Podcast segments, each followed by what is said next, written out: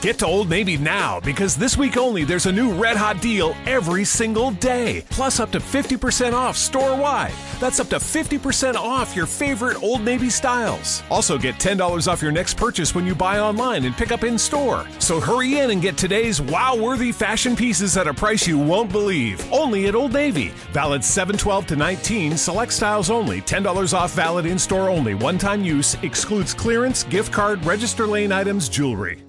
Hey, ladies and gentlemen, welcome to Think It Ain't Illegal Yet.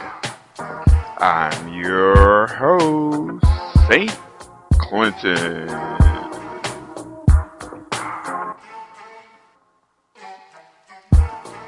On this show, we'll be playing some poetry, spoken word, and other things.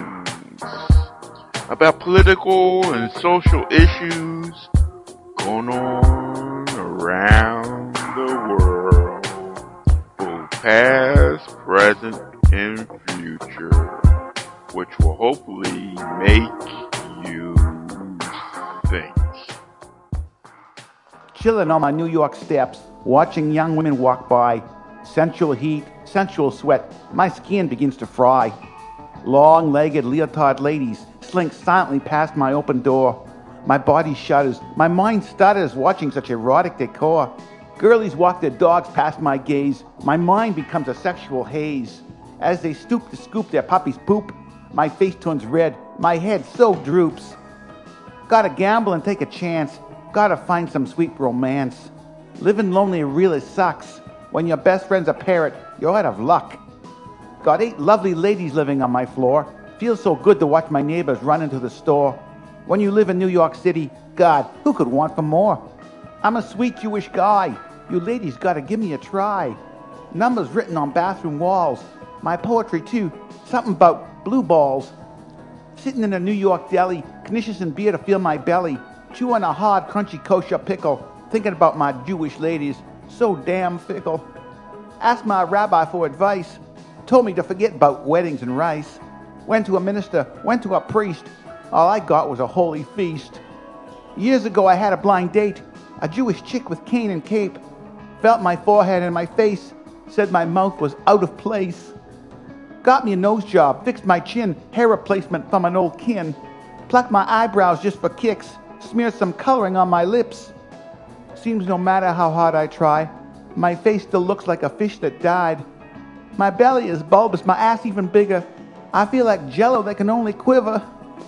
Guess I'm just a New York nebbish. Ladies say I got an unnatural fetish. But all I want is to get a date.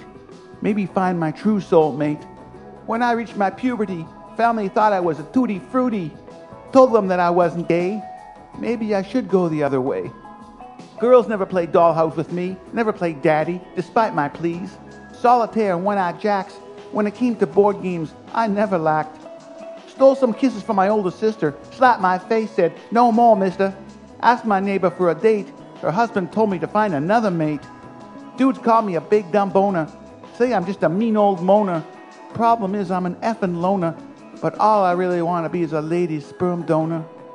Got a devil in my head. Bastard calls himself Fred. He screams, You better date. I cry, It's too damn late. Got me a virgin tool. Guess I shouldn't play the ladies' fool. I need to act a right cool dude if I ever want to see a hot chick nude. Fantasize about cute ladies on the bus. Asking for a date would be no big fuss. Problem is, I'm a fat, funny male. Probably get my head slammed against the bus handrail. Put an ad in New York paper. Handsome gent looking for a favor. Went for coffee, went for tea. Girls loved the pie, but they sure didn't love me. Dating service showed my pic to some pretty chick. She said she'd rather watch old government flicks. Said I looked like a ugly old bore. Dating service paid me back, said, Leave, come no more. Guess I could just watch old John Wayne flicks. Boob tubing to forget about getting no chicks. Sci fi horror, western and porn. Just lay back and munch till the morn. Maybe if I try to read a book, hide away in my New York nook. Guess I could read some Bible stories. Think about all those Israelite glories. Went to Jamaica to find a good lady. Met a nice Jewish girl named Sadie. Pulled my groin doing a limbo rock. spent the next week with the Kingston Dock. Went on a cruise to do some hustle. Long dong silver with little muscle. Captain thought I was really cute. First mate chased me in my birthday suit. Flew to Europe to find me a bride. Russian beauties all run and hide. Ukrainians, Poles, and British gals. Not one of them wants to be my pal. Got no luck with young ladies. Looks like I'm living in an earthly Hades. Maybe next life I'll score some skin. With my luck, I'll be wearing fishy fins. Bella babes at my window. Charming chickies at my door. When you live in New York City, shit, who could ask for more? Guess I'm too damn old for young chicks. Guess I'm destined for old skin flicks. Guess I'm well past my prime. Guess I'll never have a Valentine. Nursing home nurses will just have to do, or some old biddy with swine flu. Adult diapers sure ain't much fun unless you're kinky about the runs. Who could help this aging prankster? Send me your daughters. I'm no gangster. I'll treat the ladies really good. We could catch a bus and cruise my hood. As you see, I got no muzzle. Picking up ladies is really a puzzle. Maybe that's why I'm such a shicker. Life's not so painful when you're drinking liquor. I'm a loser and a boozer whose life is shit. When it comes to smoking, Christ, I just can't quit. I roam the Big Apple looking for change. Now I'm looking for a doctor to cure my mange. Just when you think you're at the bottom of the barrel, God decides you need some more peril. Got hit by a taxi and bitten by a rat. New York fuzz just raided my flat. That's my story. Sad but true. I screwed up Freakazoid, who's really blue. Guess I'll die a virgin dude. Why the hell is life so rude? Got a demon in my head, calls himself Little Fred. Screams aloud that I should date. I cry at night, it's too late, too damn late, too damn late, too damn late for a New I York have a nettie. dream that one day this nation will rise up and live out the true meaning of its creed. We hold these truths to be self evident that all men are created equal.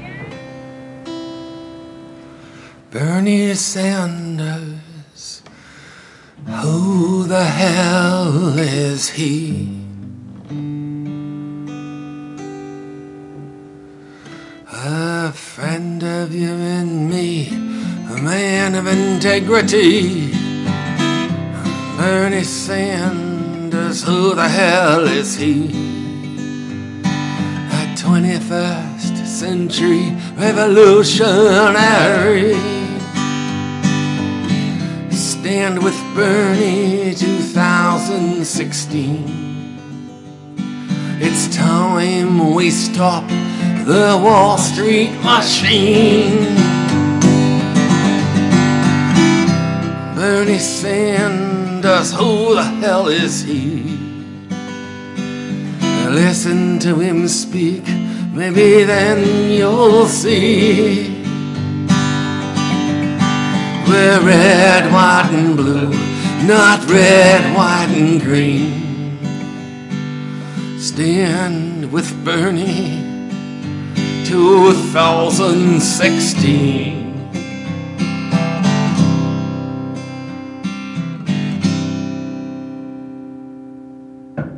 I am the universal mother with a universal plea. We are the mothers of innocent child. Nations of war bring conflicts so wild. Since men could walk and think on their feet, to our lands they sailed with their war hungry fleet.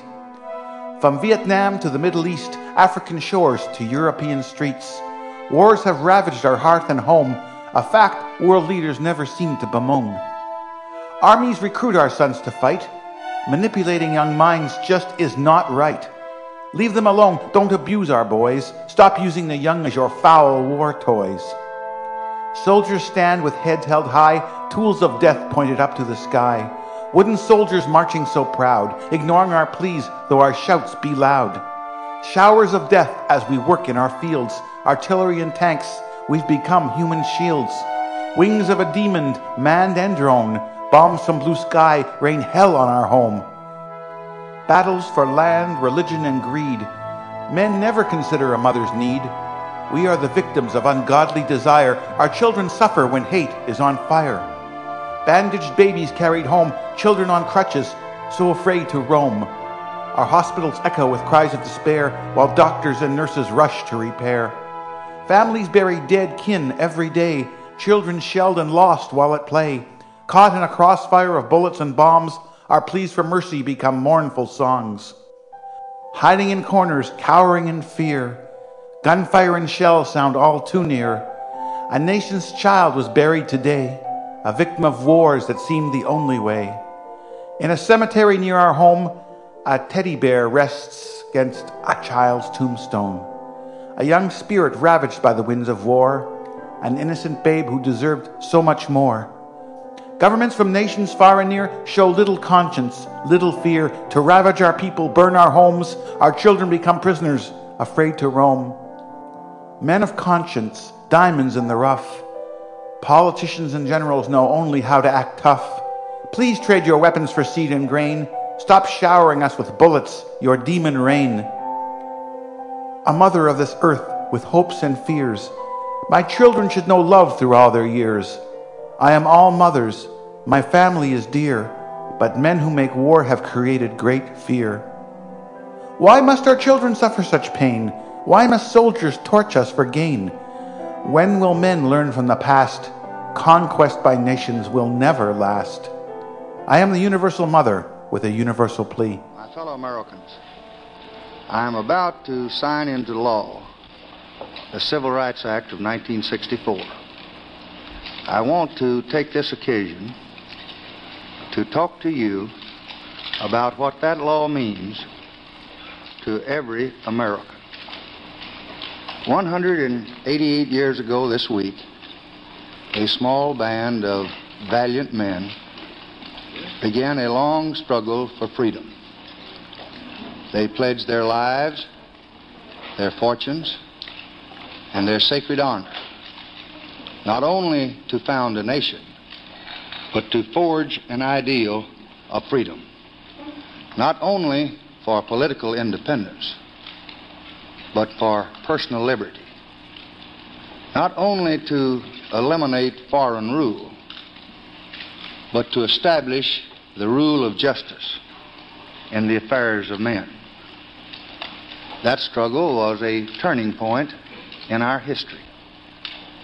Today, in far corners of distant continents, the ideals of those American patriots still shape the struggles of men who hunger for freedom. This is a proud triumph. Yet those who founded our country knew that freedom would be secure only if each generation fought to renew and enlarge its meaning. From the Minutemen at Concord to the soldiers in Vietnam, each generation has been equal to that trust.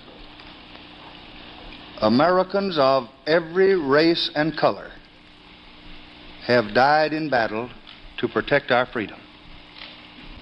Americans of every race and color have worked to build a nation of widening opportunities. Now, our generation of Americans has been called on to continue the unending search for justice within our own borders.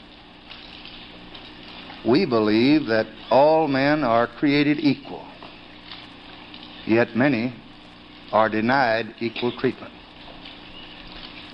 We believe that all men have certain unalienable rights. Yet many Americans do not enjoy those rights. We believe that all men are entitled to the blessings of liberty. Yet millions are being deprived of those blessings. Not because of their own failures, but because of the color of their skin. The reasons are deeply embedded in history and tradition and the nature of man. We can understand without rancor or hatred how this all happened. But it cannot continue.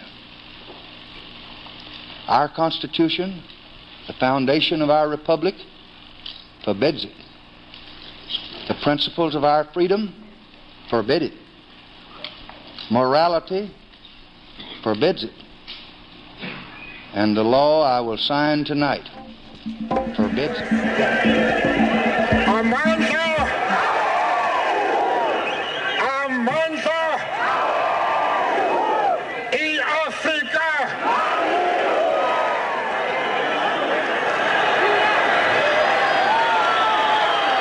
I stand here before you not as a prophet,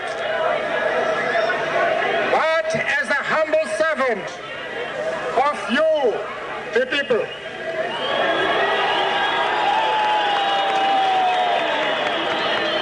Your tireless and heroic sacrifices have made it possible for me to be here today. On this day of my release,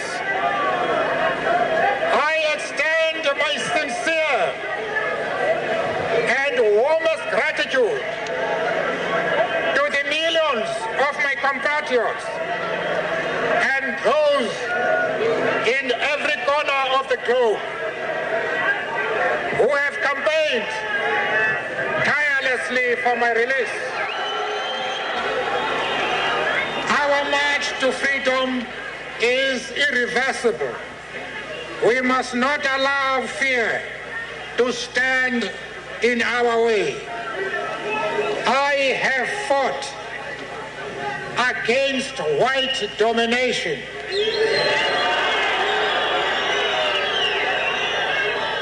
And I have fought against black domination.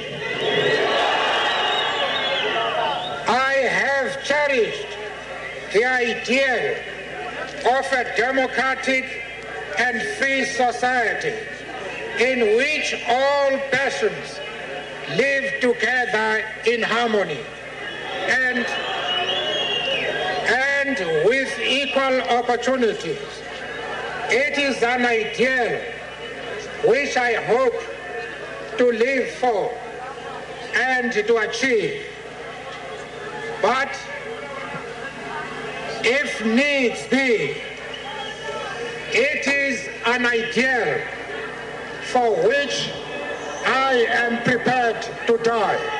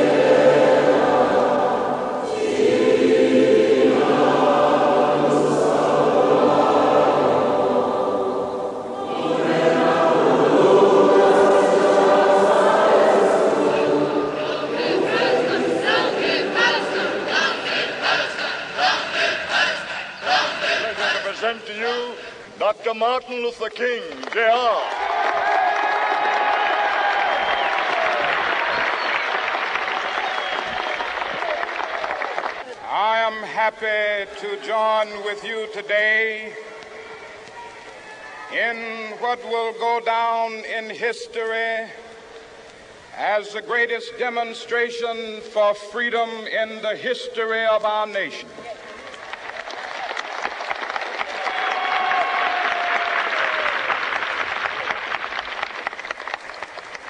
Five score years ago, a great American in whose symbolic shadow we stand today signed the Emancipation Proclamation. This momentous decree came as a great beacon light of hope to millions of Negro slaves who had been seared in the flames of withering injustice. It came as a joyous daybreak to end the long night of their captivity. But 100 years later, the Negro still is not free. 100 years later,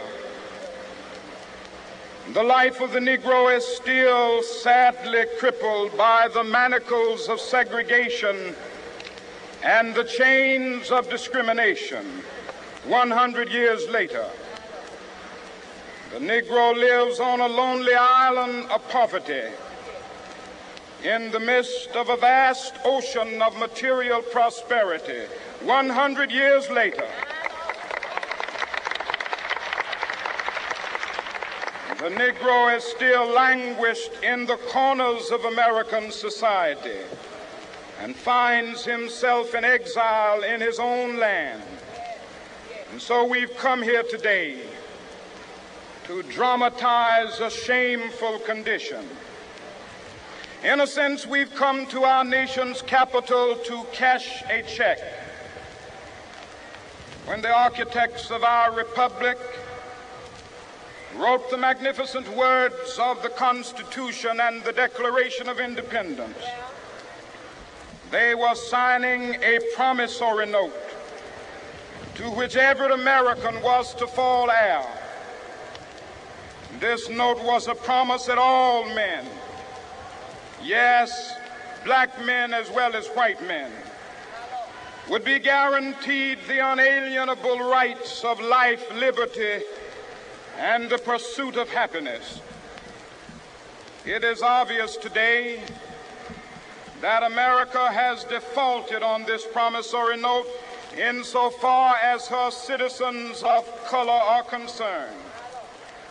Instead of honoring this sacred obligation, America has given the Negro people a bad check, a check which has come back marked insufficient funds.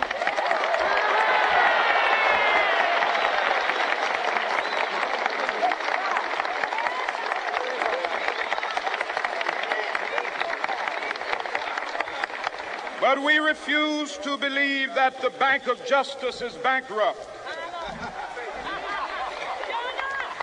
We refuse to believe that there are insufficient funds in the great vaults of opportunity of this nation. And so we've come to cash this check, a check that will give us upon demand the riches of freedom and the security of justice.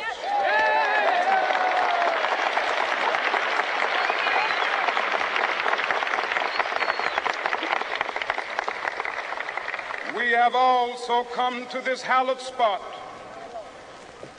to remind America of the fierce urgency of now. This is no time to engage in the luxury of cooling off or to take the tranquilizing drug of gradualism.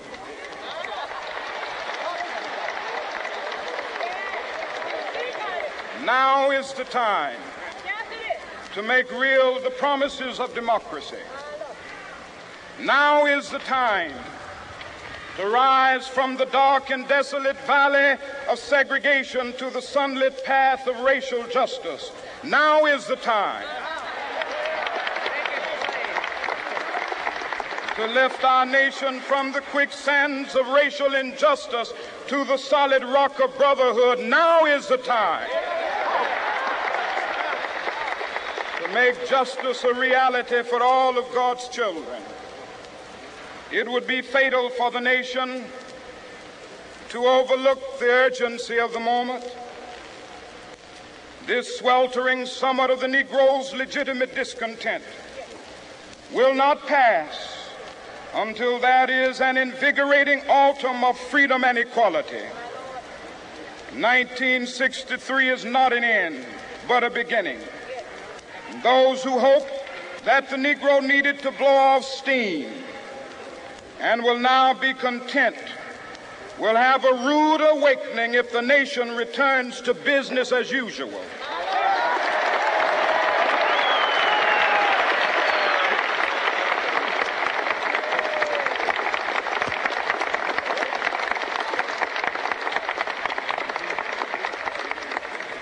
There will be neither rest nor tranquility in America until the Negro is granted his citizenship rights.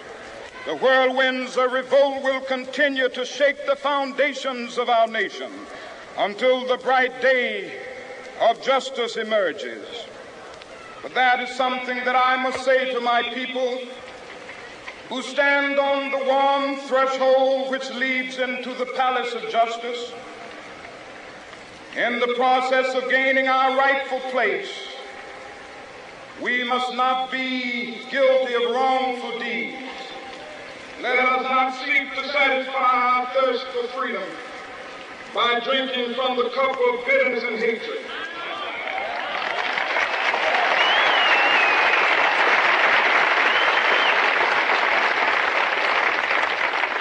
We must fail to conduct our plane of dignity and discipline.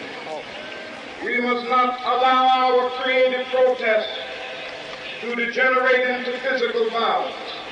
Again and again, we must rise to the majestic heights of meeting physical force with soul force. The marvelous new militancy which has engulfed the Negro community must not lead us to a distrust of all white people. For many of our white brothers, as evidenced by their presence here today, have come to realize that their destiny is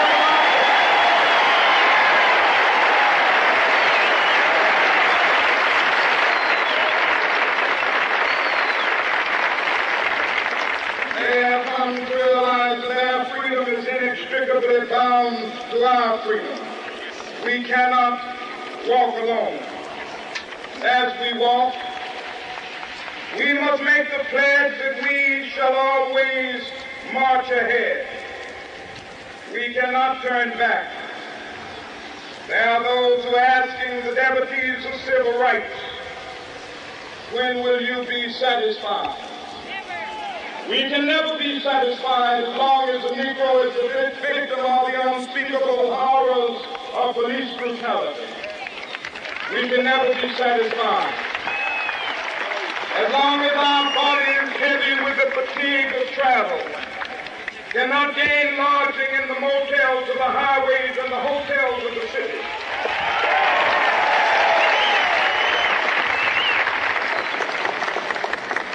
We cannot be satisfied as long as a Negro in Mississippi cannot vote and a Negro in New York believes he has nothing for which to vote.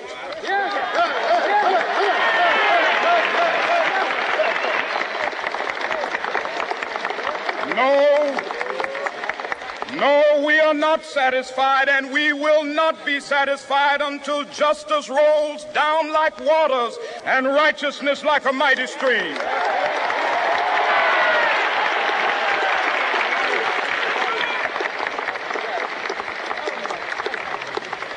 I am not my, unmindful that some of you have come here out of great trials and tribulations.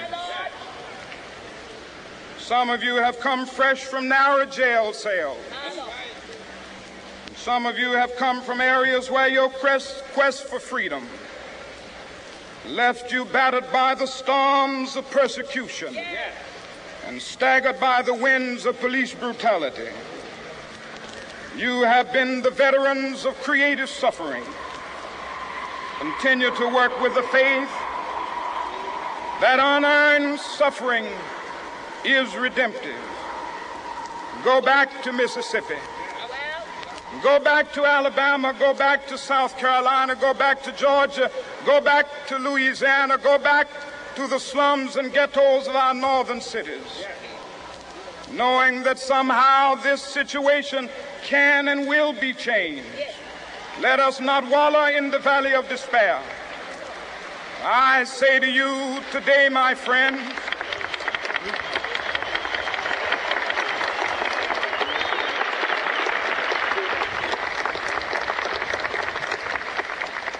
So even though we face the difficulties of today and tomorrow, I still have a dream.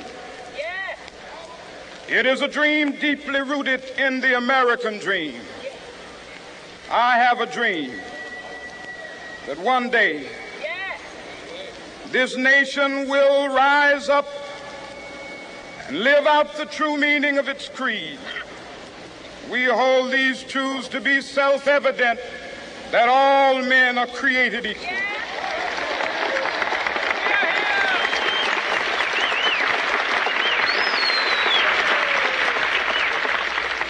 I have a dream that one day on the red hills of Georgia, the sons of former slaves and the sons of former slave owners will be, able to sit down together at the table of brotherhood. I have a dream that one day,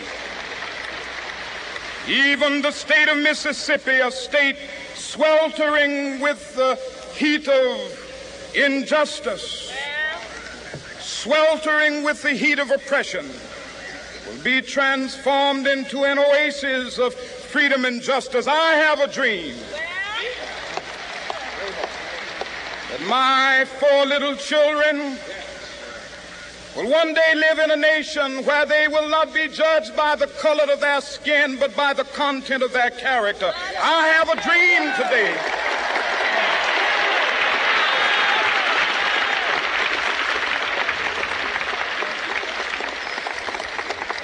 I have a dream that one day down in Alabama with its vicious racists, with its governor having his lips dripping with the words of interposition and nullification.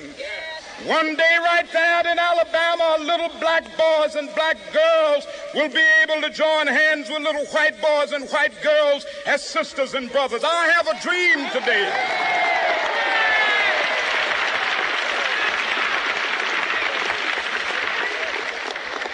I have a dream that one day every valley shall be exalted.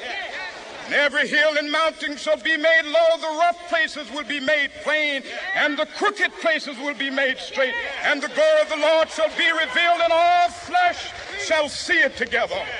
This is our hope. This is a faith that I go back to the South with. With this faith, we will be able to hew out of the mountain of despair a stone of hope.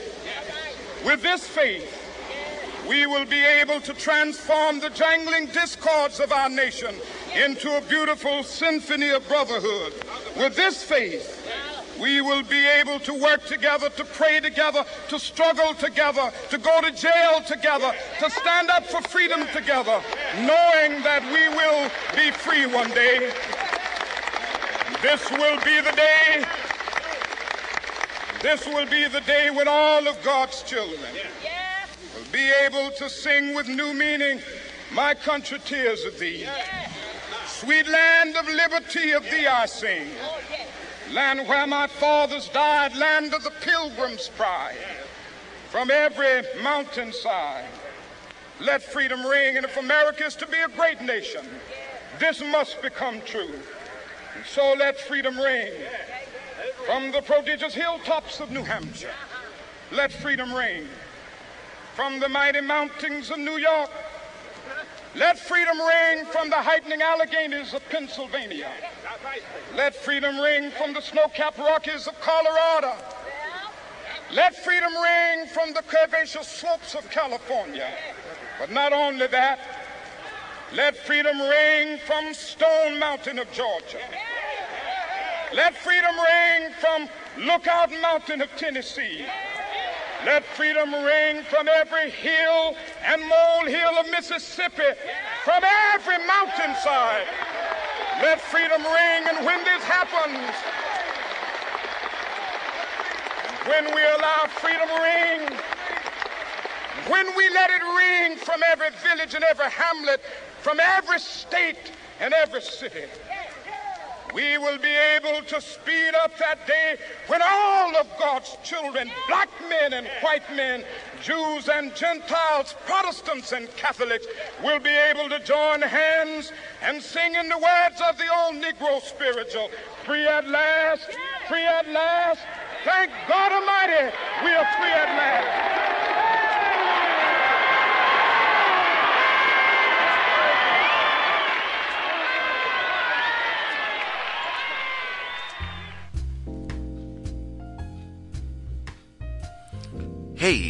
Ladies and gentlemen. This is St. Clinton. I just wanted to drop in real quick and say thank you for listening to this show. Whether you listen through iTunes, Stitcher, Spotify, TuneIn, Google Play, Player FM, or any other way, I just want to say thank you. Yeah. Thank you very much, Gertrude Mongella, for your dedicated work that has brought us to this point. Distinguished delegates and guests, I would like to thank the Secretary General for inviting me to be part of this important United Nations Fourth World Conference on Women. This is truly a celebration, a celebration of the contributions women make in every aspect of life in the home, on the job, in the community, as mothers, wives, sisters, daughters, learners, workers, citizens, and leaders. It is also a coming together, much the way women come together every day in every country. We come together in fields and factories, in village markets and supermarkets, in living rooms and board rooms. Whether it is while playing with our children in the park or washing clothes in a river, or taking a break at the office water cooler, we come together and talk about our aspirations and concerns. And time and again, our talk turns to our children and our families. However different we may appear, there is far more that unites us than divides us. We share a common future, and we are here to find common ground so that we may help bring new dignity and respect to women and girls all over the world. And in so doing, bring new strength and stability to families as well. By gathering in Beijing, we are focusing world attention on issues that matter most in our lives the lives of women and their families access to education, health care, jobs, and credit, the chance to enjoy basic legal and human rights, and to participate fully in the political life of our countries. There are some who question the reason for this conference. Let them listen to the voices of women in their homes, neighborhoods, and workplaces. There are some who wonder whether the lives of women and girls matter to economic and political progress around the globe. Let them look at the women gathered here and at Huairou, the homemakers and nurses, the teachers and lawyers, the policymakers, and women who run their own businesses. It is conferences like this that compel governments and peoples everywhere to listen, look, and face the world's most pressing problems. Wasn't it, after all, after the Women's Conference in Nairobi 10 years ago, that the world focused for the first time on the crisis of domestic violence? Earlier today, I participated in a World Health Organization forum in that forum, we talked about ways that government officials, NGOs, and individual citizens are working to address the health problems of women and girls. Tomorrow, I will attend a gathering of the United Nations Development Fund for Women. There, the discussion will focus on local and highly successful programs that give hard working women access to credit so they can improve their own lives and the lives of their families. What we are learning around the world is that if women are healthy and educated, their families will flourish. If women are free from violence, their families will flourish. If women have a chance to work and earn as full and equal partners in society, their families will flourish. And when families flourish, communities and nations do as well. That is why every woman, every man, every child, every family, and every nation on this planet does have a stake in the discussion that takes place here. Over the past 25 years, I have worked persistently on issues relating to women, children, and families. Over the past two and a half years, I've had the opportunity to learn more about the challenges facing women in my own country and around the world. I have met new mothers in Indonesia who come together regularly in their village to discuss nutrition, family planning, and baby care. I have met working parents in Denmark who talk about the comfort they feel in knowing that their children can be cared for in safe and nurturing after school centers.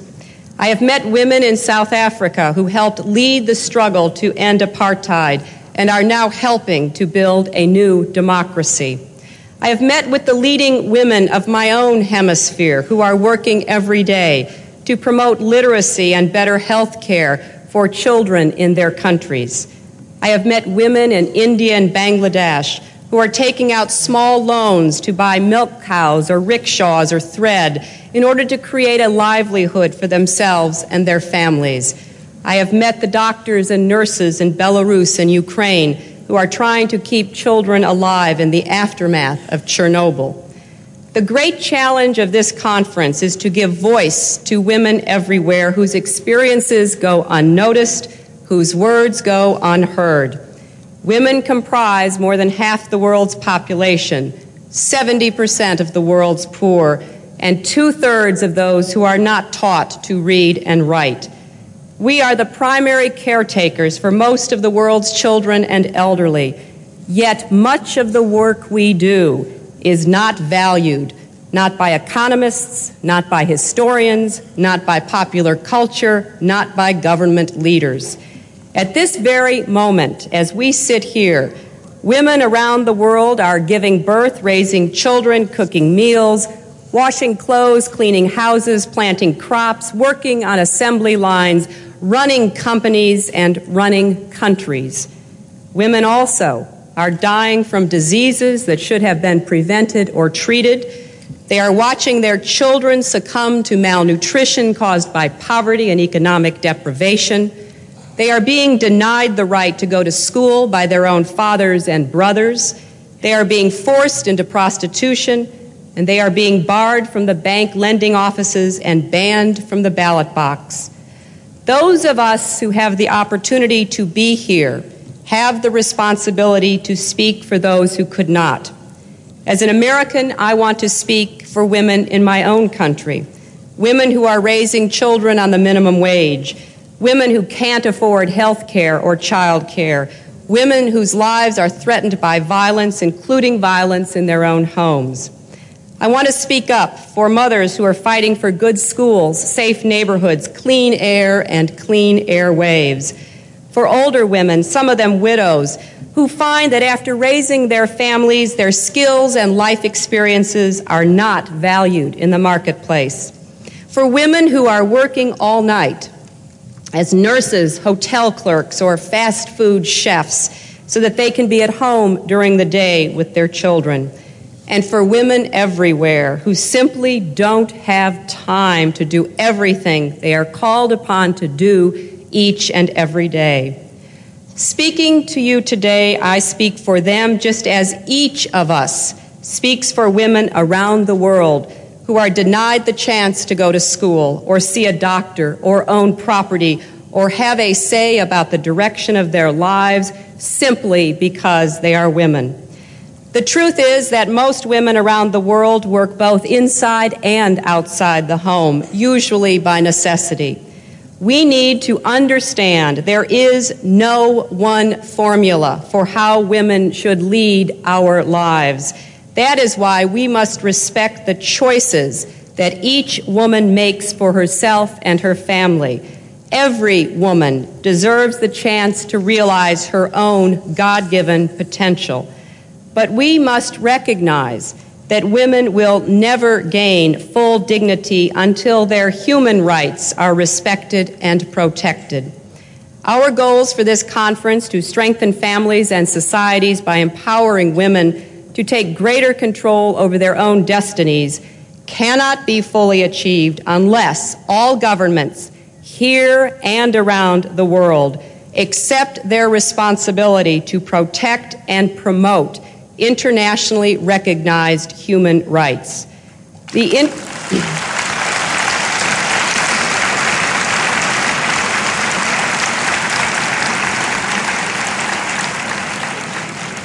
The international community has long acknowledged and recently reaffirmed at Vienna that both women and men are entitled to a range of protections and personal freedoms, from the right of personal security to the right to determine freely the number and spacing of the children they bear.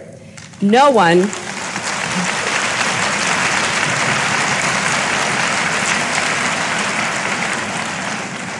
No one should be forced to remain silent for fear of religious or political persecution, arrest, abuse, or torture. Tragically, women are most often the ones whose human rights are violated. Even now, in the late 20th century, the rape of women continues to be used as an instrument of armed conflict. Women and children make up a large majority of the world's refugees. And when women are excluded from the political process, they become even more vulnerable to abuse. I believe that now, on the eve of a new millennium, it is time to break the silence. It is time for us to say here in Beijing and for the world to hear that it is no longer acceptable to discuss women's rights as separate from human rights.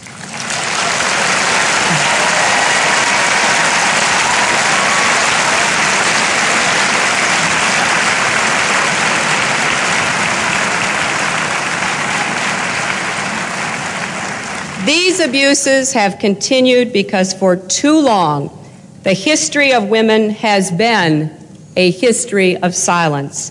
Even today, there are those who are trying to silence our words. But the voices of this conference and of the women at Huairou must be heard loudly and clearly. It is a violation of human rights when babies are denied food or drowned or suffocated or their spines broken simply because they are born girls.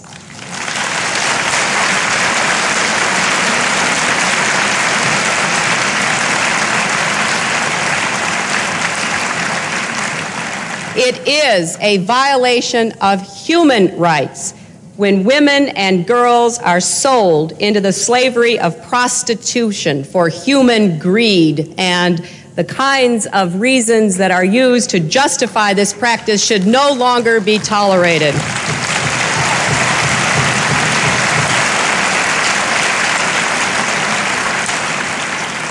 It is a violation of human rights when women are doused with gasoline, set on fire, and burned to death because their marriage dowries are deemed too small.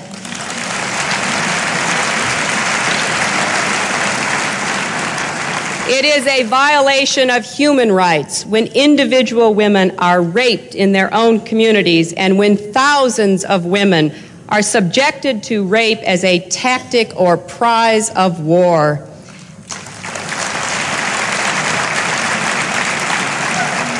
It is a violation of human rights when a leading cause of death worldwide among women ages 14 to 44 is the violence they are subjected to in their own homes by their own relatives.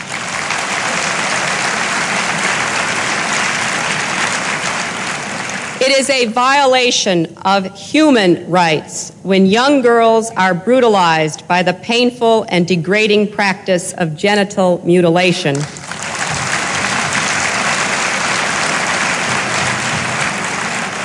It is a violation of human rights when women are denied the right to plan their own families, and that includes being forced to have abortions or being sterilized against their will.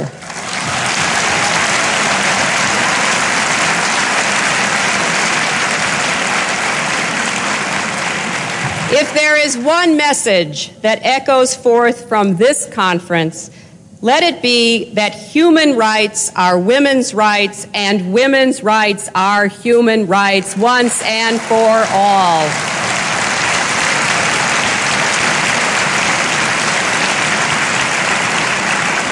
And among those rights are the right to speak freely and the right to be heard. Women must enjoy the rights to participate fully in the social and political lives of their countries if we want freedom and democracy to thrive and endure. It is indefensible that many women in non governmental organizations who wish to participate in this conference have not been able to attend or have been pro- prohibited from fully taking part.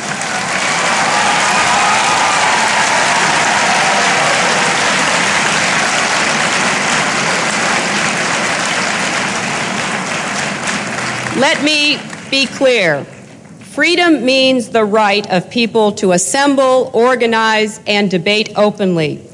It means respecting the views of those who may disagree with the views of their governments.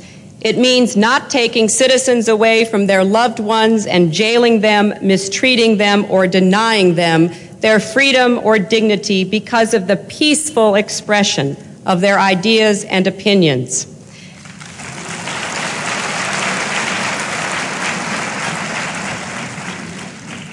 In my country, we recently celebrated the 75th anniversary of women's suffrage. It took 150 years after the signing of our Declaration of Independence for women to win the right to vote. It took 72 years of organized struggle before that happened on the part of many courageous women and men. It was one of America's most divisive philosophical wars, but it was a bloodless war. Suffrage was achieved without a shot being fired. But we have also been reminded in VJ Day observances last weekend of the good that comes when men and women join together to combat the forces of tyranny and to build a better world. We have seen peace prevail in most places for a half century. We have avoided another world war. But we have not solved older, deeply rooted problems that continue to diminish the potential of half the world's population. Now it is the time to act on behalf of women everywhere. If we take bold steps to better the lives of women, we will be taking bold steps to better the lives of children and families too. Families rely on mothers and wives for emotional support and care. Families rely on women for labor in the home. And increasingly, everywhere, families rely on women for income needed to raise healthy children and care for other relatives. As long as discrimination and inequities remain so commonplace everywhere in the world, as long as girls and women are valued less, fed less, fed last, overworked, underpaid, not schooled, subjected to violence in and outside their homes, the potential of the human family to create a peaceful, prosperous world will not be realized. Let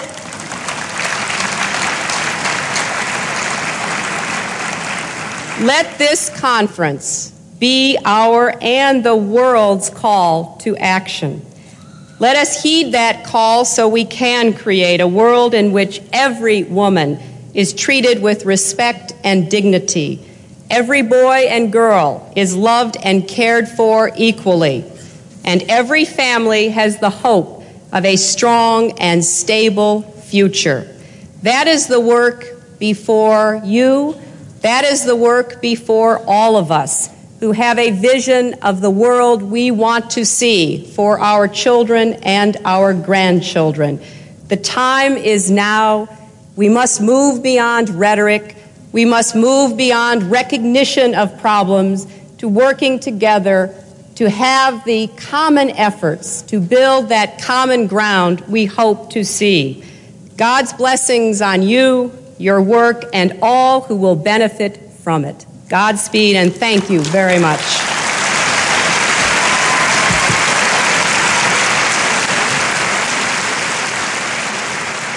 happy to join with you today in what will go down in history as the greatest demonstration for freedom in the history of our nation.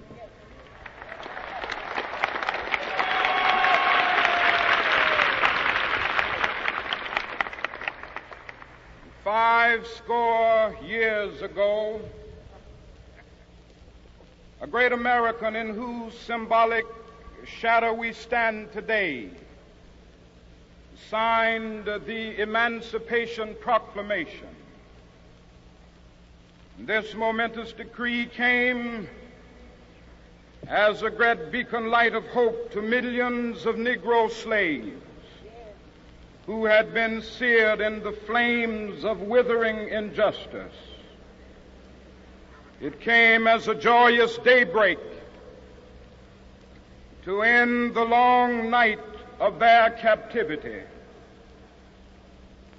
But 100 years later, the Negro still is not free. 100 years later, the life of the Negro is still sadly crippled by the manacles of segregation and the chains of discrimination. 100 years later, the Negro lives on a lonely island of poverty in the midst of a vast ocean of material prosperity. 100 years later, the Negro is still languished in the corners of American society and finds himself in exile in his own land. And so we've come here today to dramatize a shameful condition. In a sense, we've come to our nation's capital to cash a check. When the architects of our republic wrote the magnificent words of the Constitution and the Declaration of Independence, they were signing a promissory note to which every American was to fall heir. This note was a promise that all men, yes, black men as well as white men, would be guaranteed the unalienable rights of life, liberty, and the pursuit of happiness. It is obvious today that America has defaulted on this promissory note insofar as her citizens of color are concerned. Instead of honoring this sacred obligation, America has given the Negro people a bad check, a check which has come back marked insufficient funds.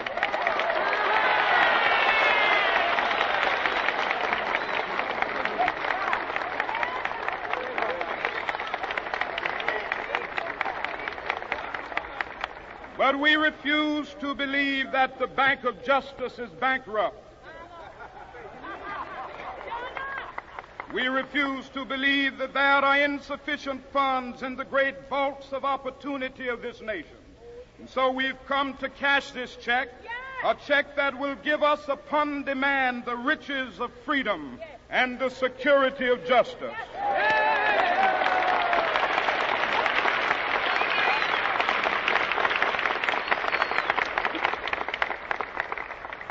We have also come to this hallowed spot to remind America of the fierce urgency of now. Hey, ladies and gentlemen, this is St. Clinton, and we've come to the end of Think It Ain't Illegal. Yeah. Back soon with a new episode. And hopefully, this episode has made you think and want to make a difference in this world. Now go turn on for the love of poetry and spoken word. And think. Thank you, Mr. Chairman. Mr. Jordan. Mr. Chairman, I join my colleague, Mr. Rangel, in thanking you Get to Old Navy now because this week only there's a new red hot deal every single day. Plus up to 50% off store wide. That's up to 50% off your favorite Old Navy styles. Also get $10 off your next purchase when you buy online and pick up in store. So hurry in and get today's wow worthy fashion pieces at a price you won't believe. Only at Old Navy. Valid 712 to 19, select styles only. $10 off valid in store only. One time use excludes clearance, gift card, register lane items, jewelry. Get to Old Navy now because this week only there's a new red hot deal every single day. Plus up to 50% off store wide. That's up to 50% off your favorite Old Navy styles. Also get $10 off your next purchase when you buy online and pick up in store. So hurry in and get today's wow worthy fashion pieces at a price you won't believe. Only at Old Navy. Valid 712 to 19, select styles only. $10 off valid in store only. One time use excludes clearance, gift card, register lane items, jewelry.